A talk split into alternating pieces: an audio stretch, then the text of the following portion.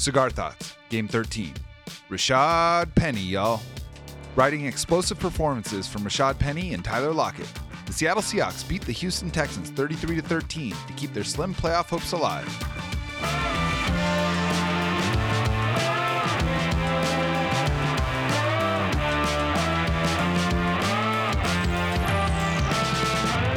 I'm Jackson Bevins, and this is Cigar Thoughts.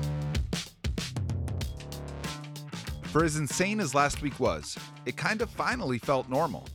And while the win over the 49ers was very wild, it was the type of crazy that's become the comfort zone for Seahawks fans over the last 12 years. Fake punts, fumbles, a big comeback, and a goal line stand to win it. All seem pretty par for the course normally, but this season has lacked that sort of craziness to date.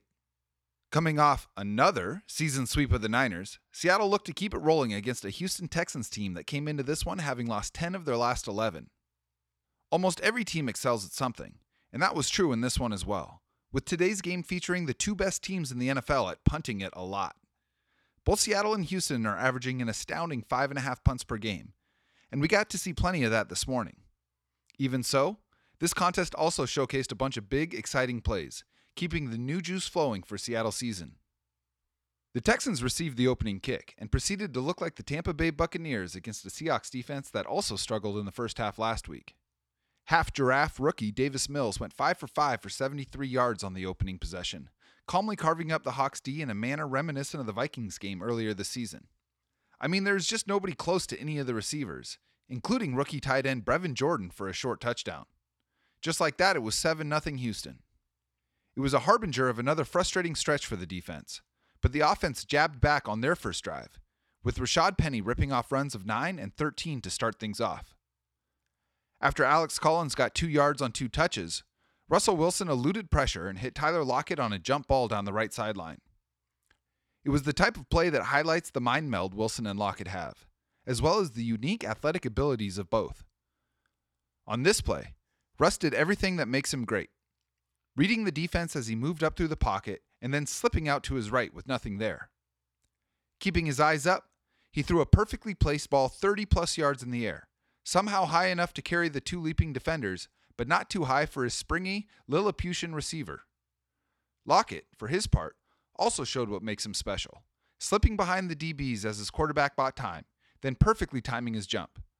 After high pointing the football, he floated gently to the ground like a maple leaf on a breezy day, slapping his childlike feet against the turf inbounds for a 29 yard gain. Russ would hit Lockett for five more on the next play, but Penny would gain zero on his next two carries, and the Seahawks finished the drive with three points after Jason Myers banged home a 38 yarder. After Houston punted to the Seattle three on their second drive, the Seahawks went right back to work with a beautiful combination of runs and passes. Penny got five on the first play to give them some room to breathe. Then Wilson hit DK Metcalf for eight on a slick in and out route two plays later. On the next snap, Russ faked a short pass to Metcalf before lobbing it into a soft spot that the attention DK commands had opened up. As the ball spiraled towards its target, Lockett hopscotched his way over, humming his favorite Taylor Swift song, and tumbled to the ground with another leaping catch for 24. That was followed up by a 25 yard bailout pass to Will Dissly and a three yard run from Penny, setting the table for a play we've been waiting years for. On second and seven from the Houston 32, Wilson turned and handed it to Penny, who exploded upfield before juking expertly through the gap and out to the right. The perimeter defender was then summarily erased by a wipeout block from Dee Eskridge, springing Penny free for the long score to give Seattle the lead. We just talked about Wilson and Lockett exhibiting the traits that set them apart, and this play showcased the skill set that prompted Seattle to draft Penny in the first place. He took the ball with conviction, selling his run up the middle before hopping outside and outrunning the defense to pay dirt. You don't have to watch his college tape for very long to see runs just like that, and it was a long time coming at the pro level. Now, this season has been full of frustrating trends, but none have aluminum foiled my fillings quite like Seattle's penchant for allowing eye gouging 12 plus play drives to their opponents. It doesn't matter how the rest of the game is going. The Seahawks are going to do it at least once, and the next possession was time for our weekly dose. The Texans made the most of their turn, driving across midfield with all the urgency of a filibuster before finally settling for a long field goal. But wait, there's more. The Seahawks illegally lined up over the long snapper, giving Houston a free first down and allowing them to drain another three minutes off the clock before kicking a much shorter field goal. That tied the game up at 10 with about six minutes remaining in the first half. Seattle would get a couple of first downs on their ensuing drive, pushing the ball to their opponent's 43 before opting for the coffin corner punt on 4th and 5. Y'all know I'm a fan of going for it there, especially if you're a 4 and 8 team playing a 2 and 10 one. But there is absolutely no debating that the decision to punt played out as well as it could have. To start, Michael Dickson did what Michael Dickson do, booming a punt that could have made it out of a corn silo without touching the sides, and one hopping it to the one yard line. The Seahawks had a couple of timeouts left and used them perfectly, letting the clock run after the first short run and then using them after the ensuing two. That forced the Texans to punt out of their own end zone with a minute left and gave the Seahawks one last shot to score before the break. Starting from his own 45, Russell Wilson wasted no time, faking a handoff and dropping back, a reminder of the value of play action even when the defense isn't expecting run. Wilson stood in a clean pocket and let things unfold. To his right, Lockett sold an outside release on a go route before stutter stepping the cornerback and slipping inside. I'm sure the cornerback expected to have some safety help, but there was none to be found. Wilson set his feet and cocked his shoulders back to the optimum angle before launching the type of deep ball we've been swooning over for years. This one was almost too easy, as Lockett glided underneath it for the score, but you can tell from Wilson's pumped and jacked reaction just how much hitting a pass like that meant to him. In an effort to keep things spicy, Myers swept the extra point left of the uprights, and the Texans would drive far enough before the gun to try, and then probably hit, a 61 yard field goal to make it 16 13 at the break. For as hard as it was to see a relatively healthy Seahawks team struggle to separate from an atrocious Texans franchise, this was as close as it would get the rest of the way. Seattle came out of the locker room after the break and put the boot to Houston. The two teams politely traded punts, as is the custom in both cities, before the Seahawks got to work. The next drive reminded me of the ones we saw during the first six quarters of the season, back when the offense looked shiny and new, and different. A couple of jet sweeps and plenty of DK Metcalf helped Seattle move the ball into scoring range. Wilson hit Metcalf for a quick seven on the first play and for 22 more three snaps later. Then, on the very next play, Wilson took the snap and, backing out of trouble, found DK once again, this time for a touchdown inside the front right pylon. Sadly, the only reason it happened that way is because Gabe Jackson saved Russell's life with a holding penalty. Seattle ended up needing to take a field goal on the drive, but still, the intention to be creative and to feed their monster was there, and that's what was most encouraging to me. That made it 19 to 3 and there it would stay as the teams got back to their roots and punted on the next 3 possessions. With the ball back in their hands and building off a 6-point lead, Seattle continued to call their plays aggressively. After two penny runs net just 3 yards, Wilson found Gerald Everett for 14 to keep the drive alive. Three plays later, he converted another third and long by dotting up an open Tyler Lockett for 29. Then it was back to Metcalf for six more, then back to Metcalf again on a pristine stop and go route up the left sideline for what should have been DK's second TD of the game. The only reason it wasn't was because the beaten DB grabbed Metcalf's arm and kept him from coasting under the easy score. Wilson, to his credit, went right back to his super soldier for what should have been another easy touchdown, but his pass sailed behind a wide open Metcalf at the two. It just wasn't meant to be, I guess, and Metcalf's touchdown drought continued. Seattle still came through, though, as Wilson found Everett on a little slip screen that saw him get tackled right at the goal line. It was ruled a TD on the field, and while I'm not certain replay supported that call, I'm glad they upheld it after the game Everett had last week. That score made it 26 to 13, and all that was left was to see what the final margin of victory would be and how they'd get there. There would be one more score in this game, with the Hawks effectively ending it the way they began. Penny would get 3 yards on the first play of the next drive, pushing the ball to midfield before zapping the Texans into extinction on the next one.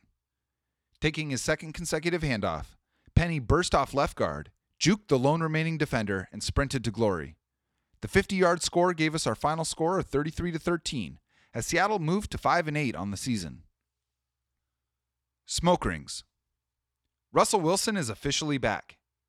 He hasn't had one of those face melting, statistically absurd explosions yet this year, but his efficiency the last two weeks has been nothing shy of elite.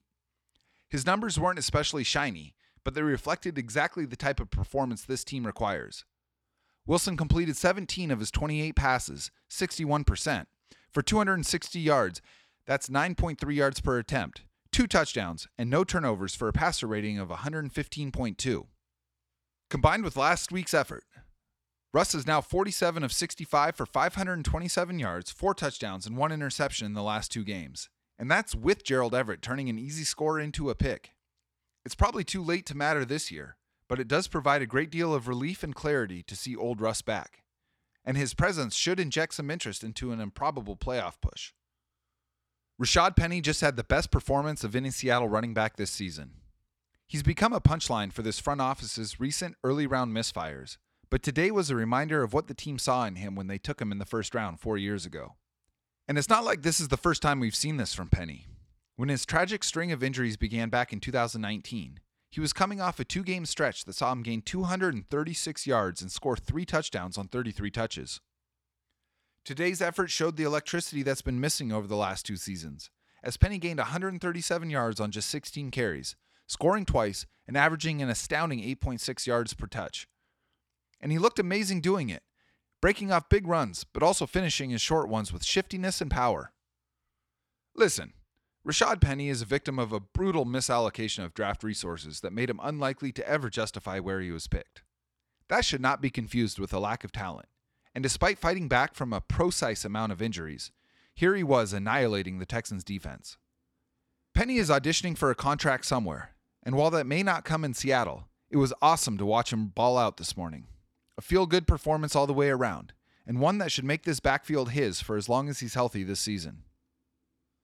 Shaved head Tyler Lockett is the NFL's version of headband LeBron. He was worthy of his own Marvel spinoff today, tormenting the Texans secondary with a flurry of quick releases, double moves, and acrobatic sideline catches. He was targeted a team high nine times today, catching five of them for 142 yards and a score, a yardage total that, as of this writing, is the highest in the NFL this week. Lockett is the type of player that has no margin for error in this league, and we've seen the precipitous drop off in his production when he's less than 100% healthy. When he's fully tuned up, however, he might be the most annoying player to guard in the entire league. He is nothing short of elite when all four of his cute little cylinders are firing, combining all world route running with almost perfect hands.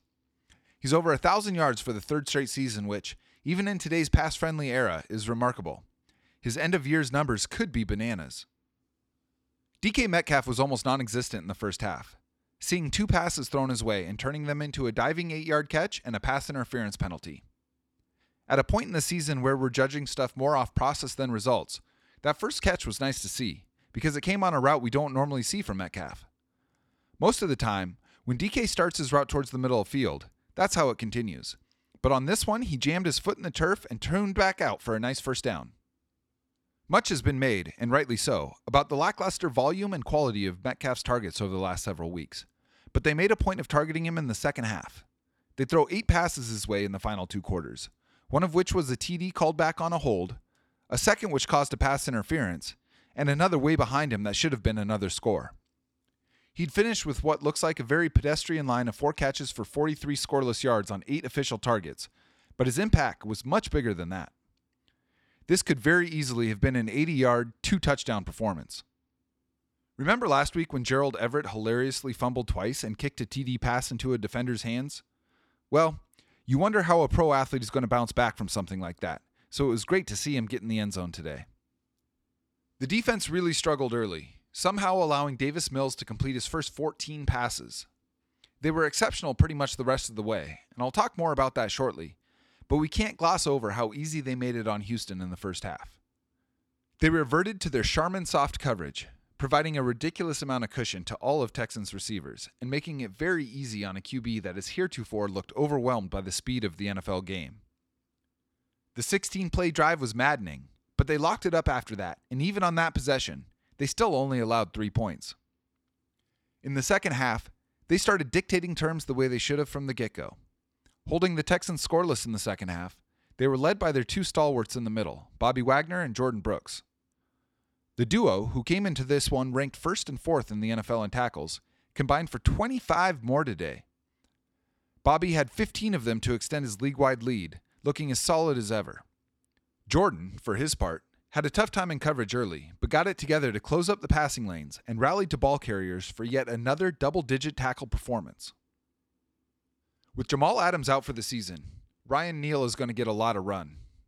As you know, I've been a huge fan of his contributions as the nickel safety, but he struggled in his start today. He looked out of position on a number of passes in the first half, but he also straightened up and flew right in the second half. He tightened up his coverage and attacked the ball en route to seven tackles of his own. Quandre Diggs was his usual excellent self, keeping a lid on the defense when his teammates struggled. He only had one tackle, but I think that mostly had to do with his commitment to keeping everything in front of him. Ugo Amadi flashed a few times, including a fantastic tackle for a loss and a key pass breakup in the two minute drill at the end of the first half. With Adams out, everyone moves up a notch on the depth chart, and it's great to see Amadi make the most of his latest opportunity. Darrell Taylor is quickly becoming one of my favorite players on this defense. He had one of Seattle's two sacks and would have had a second barring a defensive holding penalty. Overall, I thought the coaching was much better in this one. My only real gripe is the bewildering softness of their coverage in the first half, but I thought in total this team displayed rhythm and intention on both sides of the ball. I'd still love to see the offense move quicker, but they executed beautifully and were explosive both on the ground and through the air. The Seahawks looked, for the most part, cohesive and confident today, and, with this win, are somehow just one game out of the final playoff spot in the NFC. Granted, they lost to the two teams battling for that last slot, Washington and Minnesota, but it's funny that they're even in it at all. Seattle entered this game with roughly a 2% chance of making the postseason, which means the rest of the games are likely more about seeing what you've got than it is about making a Super Bowl run. But today's performance was a great step in the right direction on both fronts. It's okay to be frustrated with this team while still acknowledging their excellence when it reveals itself. Seattle got off to a tough start today against a bad team, but imposed themselves on an inferior opponent down the stretch and won comfortably. They weren't perfect, but expecting any team to be is a fool's errand.